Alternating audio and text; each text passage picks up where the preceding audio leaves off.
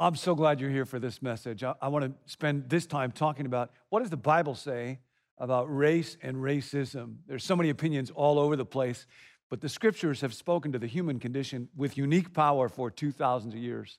So I hope you'd be really glad that you tuned in for this message. And the main observation that I want to make is one that might come as a surprise. In the last book of the Bible, in the book of Revelation, there's a picture of what the human community will look like when it's redeemed by God. The text says, I looked, and there before me was a great multitude that no one could count from every nation, tribe, people, and language, standing before the throne and in front of the Lamb. It's a picture of enormous joy and gratitude and worship and adoration. No social distancing, no masks. They keep standing up and then falling down before the throne, throwing their crowns. It's a picture of enormous energy and delight, unimaginable diversity, but just one great multitude. There is a ride at Disneyland that you have to go if you have little children, and it features all kinds of peoples, tribes, customs, dress, language, and everything. But over and over again, you hear these words, it's a small world after all. It's a world of laughter, world of tears, world of hopes, world of fears. There's so much that we share. It's time we're aware. It's a small world after all. By the time you're done with that ride, you are sick of those words. That song will drive you crazy for a week later. Now, where did that idea come from? Small world after all, so much that we share. As far as I know, there was never a true actionable plan to create a community of all different kinds of human beings, every nation and every culture, before this picture in Revelation. And that idea was actually the payoff of a promise that God made to Abraham way at the beginning of the Bible in Genesis chapter 12, where he says, and all the peoples of the earth will be blessed through you. Every nation, every tribe, every people, every language, and in Jesus, it happened. What God said, God will do. The Egyptians couldn't stop him. The Babylonians couldn't stop him. The Romans couldn't stop him, not with a cross. Hitler couldn't stop him. Stalin couldn't stop him. Mao couldn't stop him. Pol Pot couldn't stop him. Every tribe and tongue and people and language. According to Ethnologue, there are now 7,097 languages spoken in the world. Which is God's favorite? Which one is God going to love to hear around his throne? Every language, every tribe. Think about this. Albanians and Tasmanians and Pomeranians and Mesopotamians and Canadians, Philistines and Filipinos and Philippians and French and Finns and Scotch and Irish and Dutch, Israelis and Palestinians, Babylonians, Belgians, Bulgarians, Belarusians, the Botswana. If you're from Botswana, you're not Botswanian, you're just the Botswana. I don't know why. For 2,000 years, this vision of reconciled and redeemed family of humanity has challenged and thrilled the world, and it's our legacy. We're part of this. But here's what's striking for today about that text in Revelation. John, the author, says nothing about including people of all races.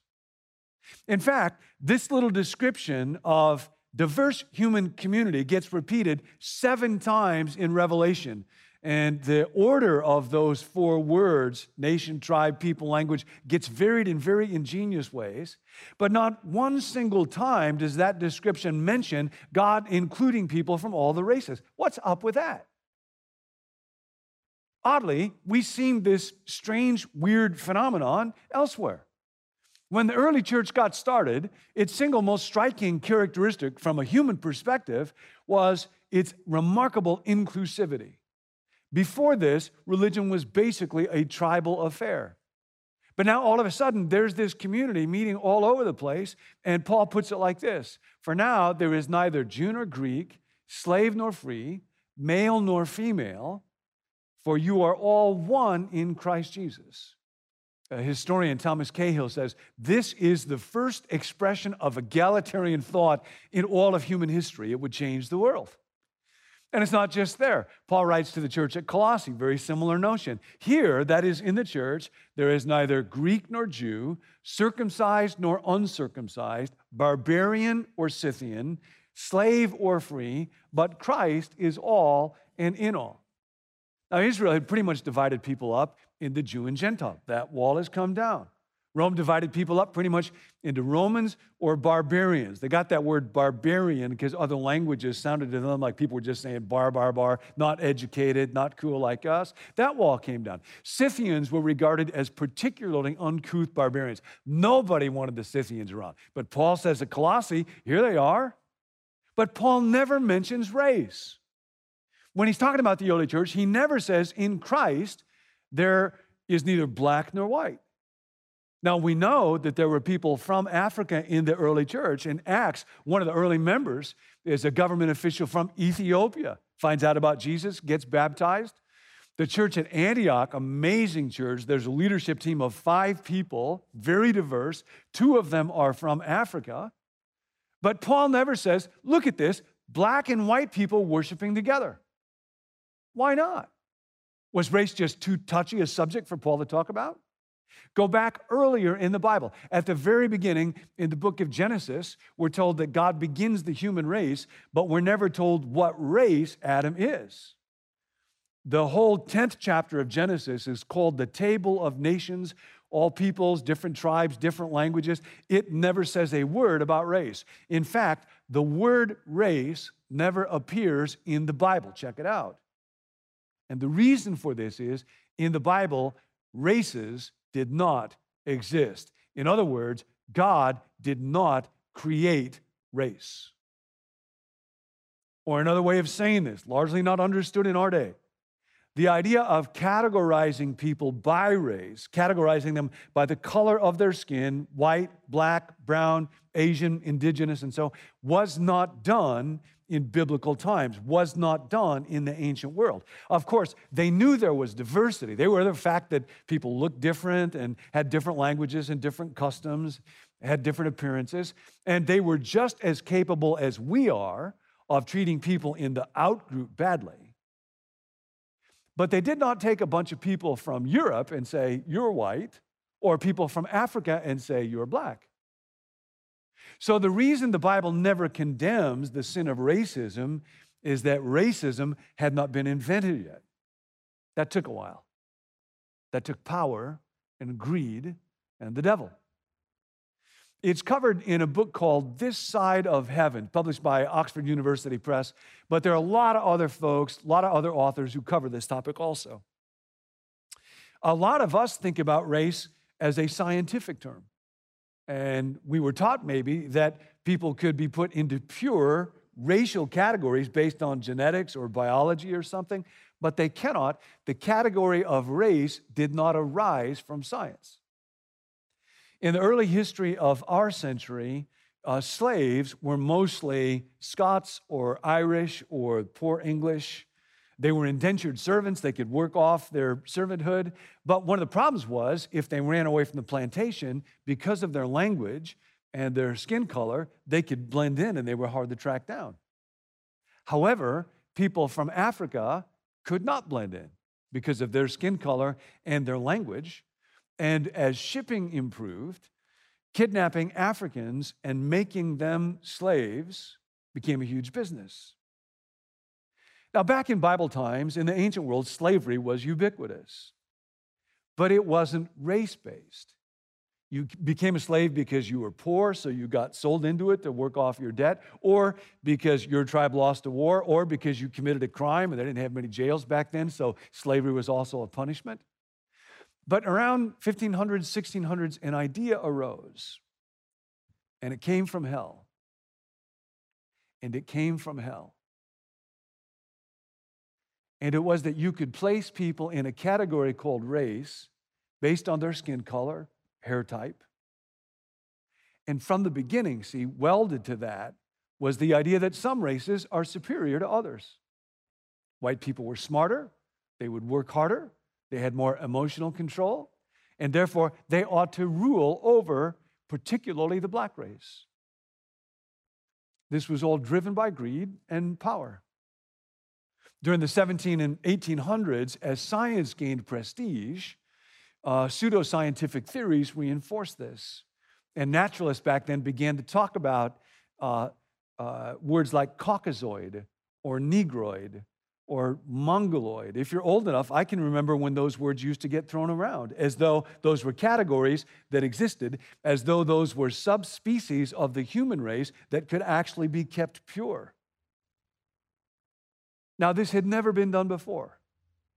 And eventually, by about the second half of the 20th century, it was clear to biologists there was no scientific basis for those categories at all. In other words, there's no genetic variance that occur in all members of one racial group, but not others.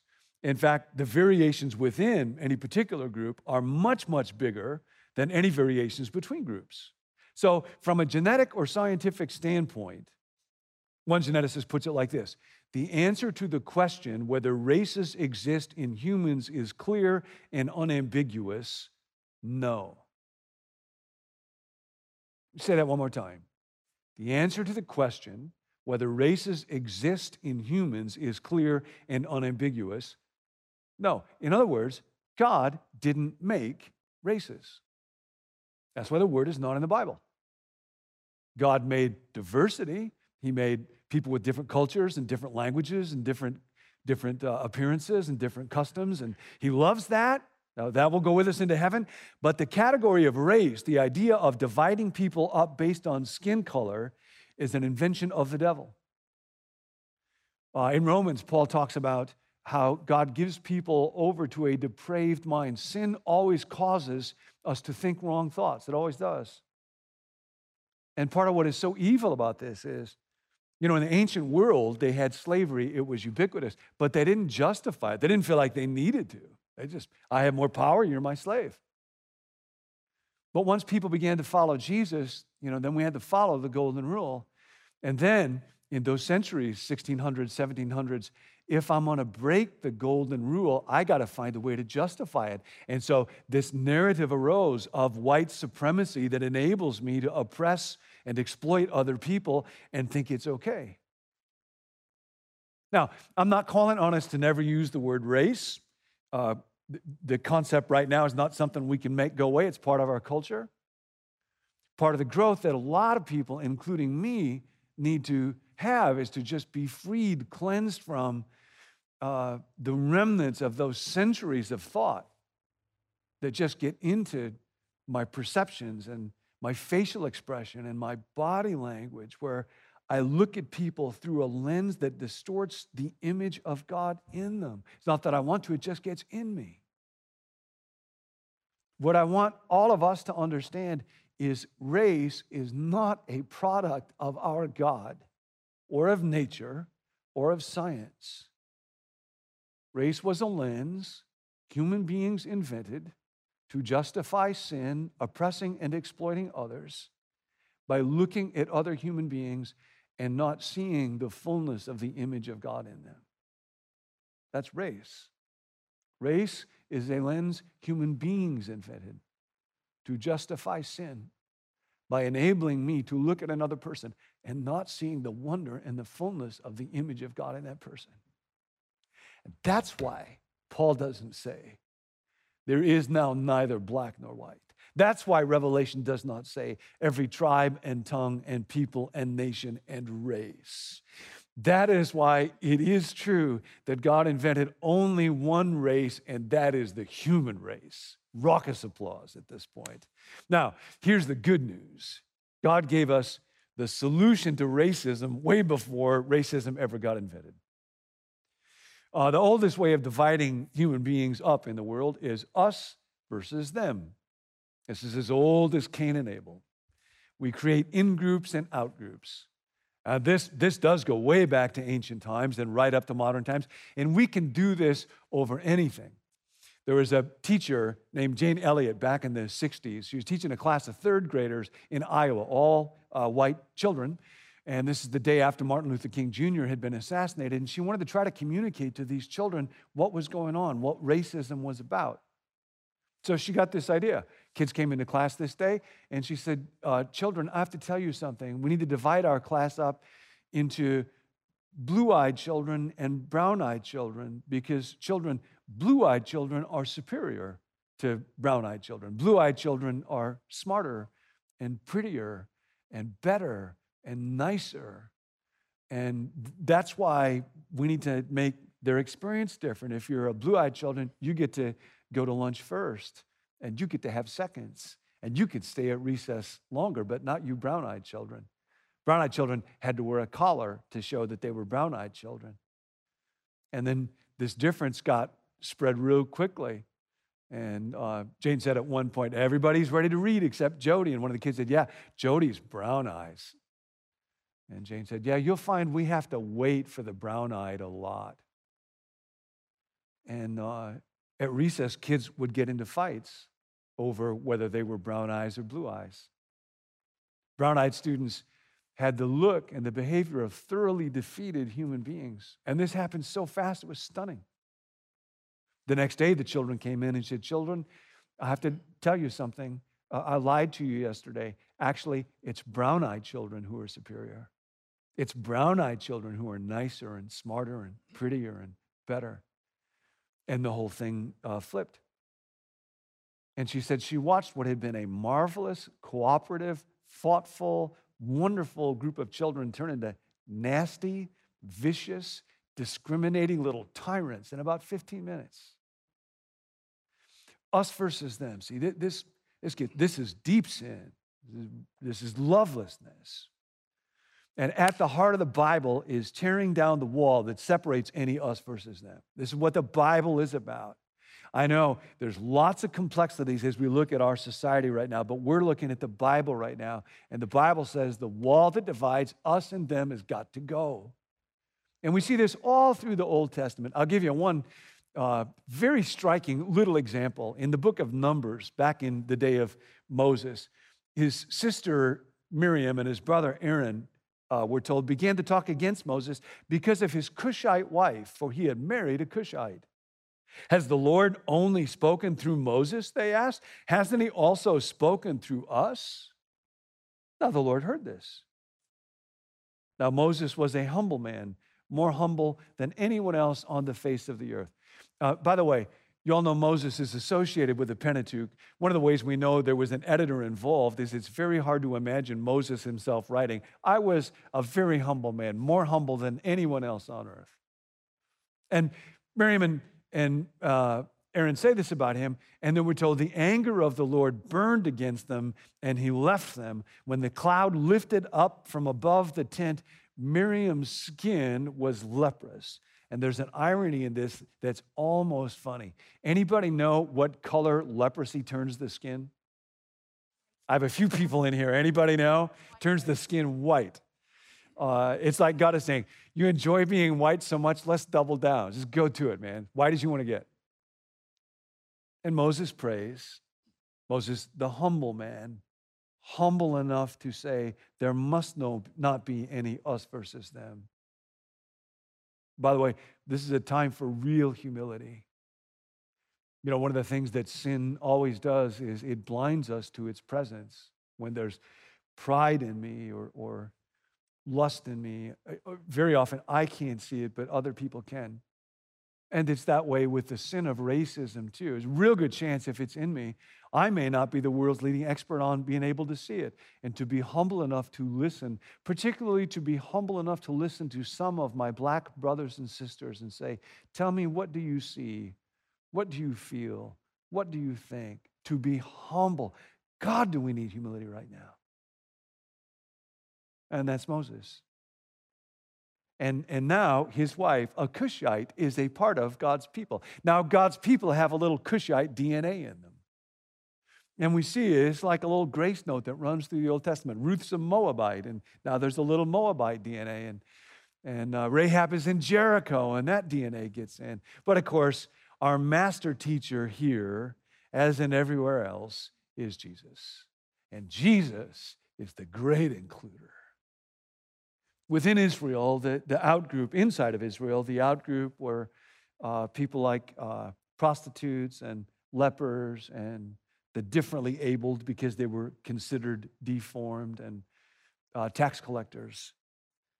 And they're constantly embraced by Jesus. He talks with them, touches them, eats with them, gets in big trouble for this. But where it gets really interesting, gang, is with the Samaritans. Samaritans were despised in Israel for being spiritually unfaithful and morally unclean. There's an ancient Israelite saying, "May I never set eyes on a Samaritan. God, would you keep my eyes holy so I would never even have to look at one of them?" And yet the Samaritans keep popping up in Jesus' life. You might think it's an accident at first, but over and over again. One time he cleanses a group of 10 lepers, and it's so fascinating. He tells them to go and show themselves to the priests. That word priests is plural. If they were all Israelite, he would just say, go to one priest, an Israelite priest, a Jewish priest. But he tells the Samaritan, you can go show yourself to the Samaritan, non-Orthodox priest. Really interesting. And the Samaritan is the only one that comes back to say thank you. And Jesus points this out and commends him for it, the Samaritan. Let me never have to set eyes on a Samaritan. Maybe Jesus' most famous story is about a man that Jesus says is robbed, and Jesus says is stripped of his clothes and left laying on the side of a road. And two Jewish people, Jewish heroes, a priest and a Levite, religious leaders, just passing by on the other side. But the man who stops, the man who cares, the man who helps is a Samaritan. By the way, the reason Jesus actually points out the man is stripped of his clothes is, of course, Jewish people were circumcised, and the Samaritan sees this man who has been stripped of his clothes and knows he's the enemy. He's one of them. And still, it's the Samaritan who stops. Jesus is just in people's face with a Samaritan thing all the time. In the chapter right before that story, Luke 9, Jesus and his disciples are passing through a village. It's a Samaritan village. Not surprisingly, that village does not want to provide hospitality. And his disciples ask Jesus, "Lord, do you want us to call down fire from heaven and destroy them?" Yeah, like they could do that. And Jesus says, "No, I don't think so." And Jesus rebukes not them, the Samaritans, but us, his disciples. He says, "I came to save people, not destroy them." The longest conversation Jesus has with any human being in any of the Gospels is recorded in the 4th chapter of John, and it is with a Samaritan woman. Meets her at a well. You might remember, if you know the story, he asks her for a drink of water, and she is stunned that he does. There's good reason for this. It's an ancient rabbinic saying, let no Israelite eat one mouthful of anything that is a Samaritan. For if he eat but a little mouthful, it is as if he ate a swine's flesh. And there was nothing more offensive, more blasphemous than that. And yet, that's what Jesus does. There's a little verse in this story, gang, that's marching orders for you and me. I love this. Jesus, in the story, was going from the south, Judah, up north to Galilee. Samaria's in between them. And the old King James Version puts it like this: Jesus must needs go through Samaria. Now, the whole thing is, he didn't have to go through Samaria. There was a bypass road, and generally, for Israelites, they would take that bypass road going north, so they did not have to pass through Samaria. This is most likely not a statement of geographical necessity. One writer puts it like this: Jesus was under divine necessity as an envoy of the Father to seek out the Samaritans. He must needs go. I got to go where they are. We must needs go. We must needs go beyond us to them, whoever them is. We, if we're followers of Jesus, must needs go beyond our comfort zone. We must needs go beyond what is familiar. We must needs go beyond what is easy. We must needs go beyond people who look like us. We must needs go beyond our little in-group. Now, this is going to get Jesus into a lot of trouble. Hey, Jesus, your job is to get people into heaven. You start hanging out with the Samaritans, that's going to be divisive. People will be tired of hearing about it. I've never heard a Samaritan. I've got nothing against Samaritans. Why do you keep bringing them up? In fact, this is in the Bible, Jesus' identification with the Samaritans, them, was so strong that eventually his own people said to him, "Aren't we right in saying you are a Samaritan and demon-possessed?" And those two were just about on a moral par. A Samaritan, one of them, and demon. Jesus seemed to think that the Samaritans were part of us. Jesus seemed to think that his missions included the Samaritans. It's like he went around with this big sign, Samaritan lives matter.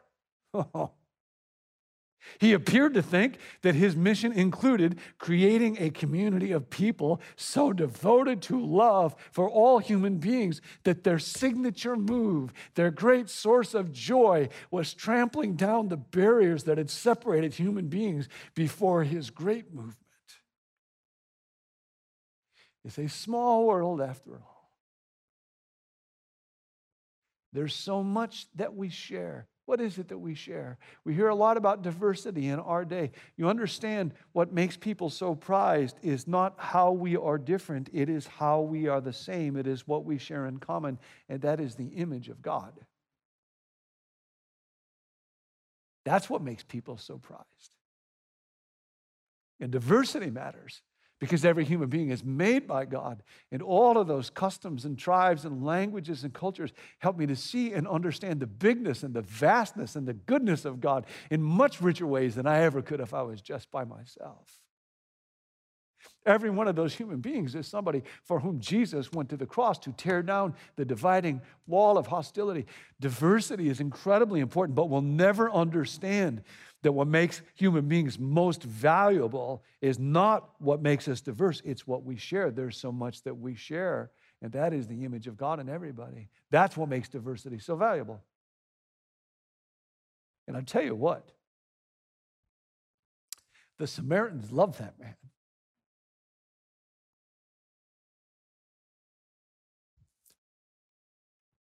The outsiders loved him because he came as the great outsider. Misfits loved him because he came as the great misfit. The woman in John 4 went back and told her whole town. And many believed in Jesus just because of what she said.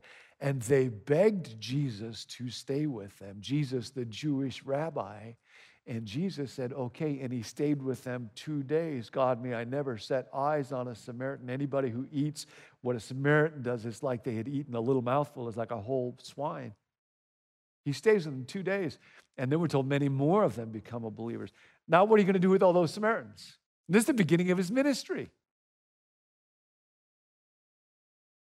So now, gang, I'll tell you what we're all called to because he's our leader.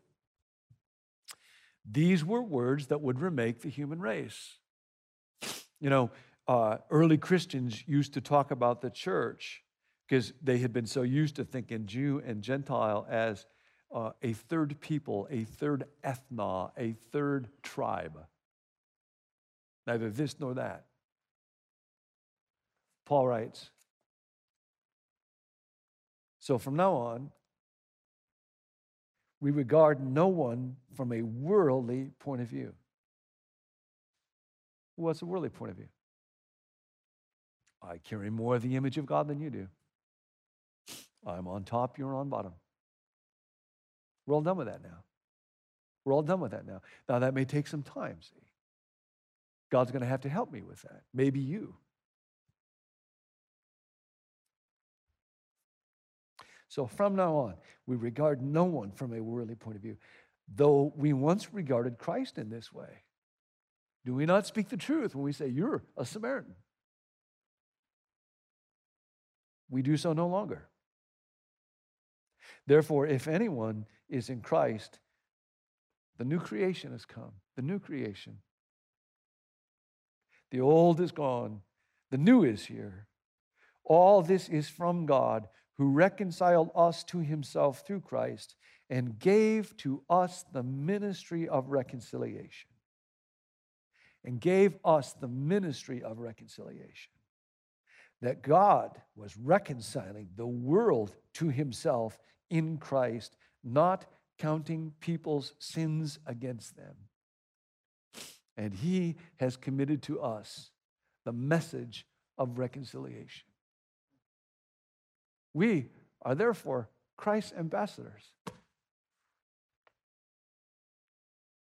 God helping us, we're done looking through old sinful lenses like the race lens. The old is gone, the new has come. Oh God, may this come to us today. May your kingdom come, your will be done on earth, on the corner of 38th and Chicago and Minneapolis. In every school, in every home I'm looking into right now, in every neighborhood where you are, in every office, in every city, in every church, in every heart, starting with my heart. Now, if you want to be a part, what do? Well, use your privilege. Use your privilege. We're hearing a lot about the notion of privilege these days, and especially white privilege in our day. Privilege, white or not, is a bundle of assets I did not deserve or earn. That's what privilege is. This is a bundle of assets. I didn't deserve them. So where do we go to find out how to manage our privilege? Who was the greatest privilege manager of all time? And if you're not saying Jesus by now, you are not listening. So the answer would be, Jesus. It would be Jesus. This is the greatest passage on privilege that you will ever read. And it was written, for crying out loud, 2,000 years ago. In your relationships, in your culture, in your society, in your small world. I don't care what cable channel you listen to. Let your mindset be that of Christ Jesus, who being in very nature God. My friend, Greek professor Jerry Hawthorne used to say, who precisely because, that's the best translation, it's a little verb, who parkon, a little circumstantial verb, who precisely because he was in very nature God, did not consider equality with God something to be used to his own advantage. Rather, he made himself nothing, poured himself out by taking the very nature of a servant, being made in the appearance of man, and being found in likeness of a man, he humbled himself, became obedient to death, even death on the cross. You want to know how to use privilege. Nobody ever had the privilege that Jesus had, being in very nature God. Lots of us would like to think we're there. He was, and he deserved it. And he decided, precisely because he is God, that rather than use privilege to enhance his own life, he would spend his privilege to save ours. That's the cross. That's the man for me. Now, that's our call, Menlo, as a church. So, use your privilege, whatever you got. If you have resources, if you have an education, if you got a network, if you got a job, if you can help tutor, if you can help fund, if you can make a difference in the life of a single human being, if you can go shop at a neighborhood where you wouldn't normally shop, just to be around some people that your eyes could take a good look at through a different lens, if you can read a book like there's a book, The Hate You Give, I read last year, amazing book about a girl who grows up black, written by a radiant follower of Jesus.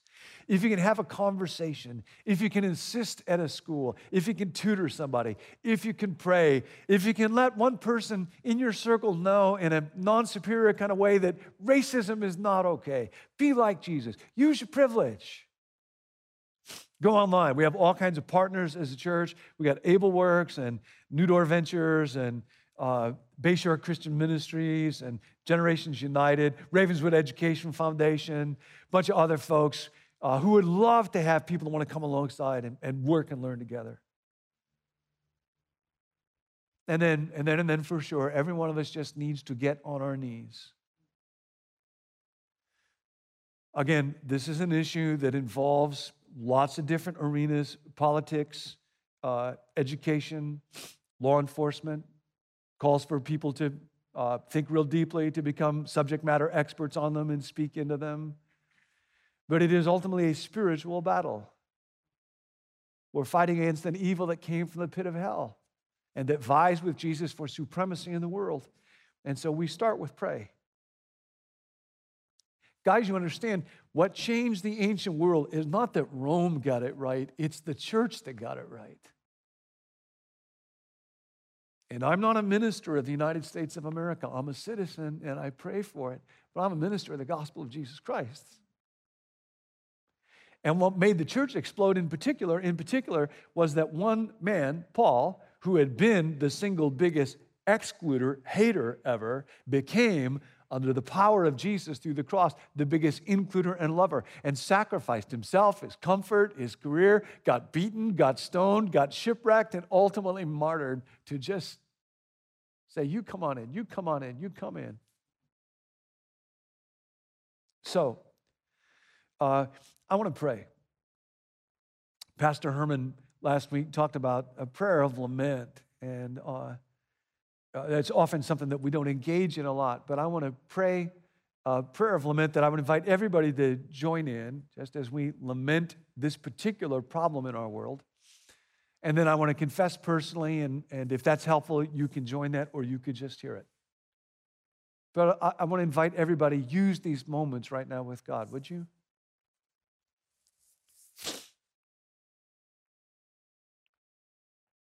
Now, I lament the unbearably cruel assault on and death of George Floyd. I lament Ahmaud Arbery, Eric Garner, Trayvon Martin, Breonna Taylor, Alton Sterling, Michael Brown, so many others we have seen on video, unnumbered more that we have not seen. I lament the kidnapping of 11 million from Africa, the death of 2 million on the ships, the enslavement and brutalization of those who arrived on these shores. I lament 250 years of chains and another century of Jim Crow dehumanization. I lament the gaps of opportunity and education and health and income and safety and mass incarceration that last until now. I lament the polarization that divides our nation.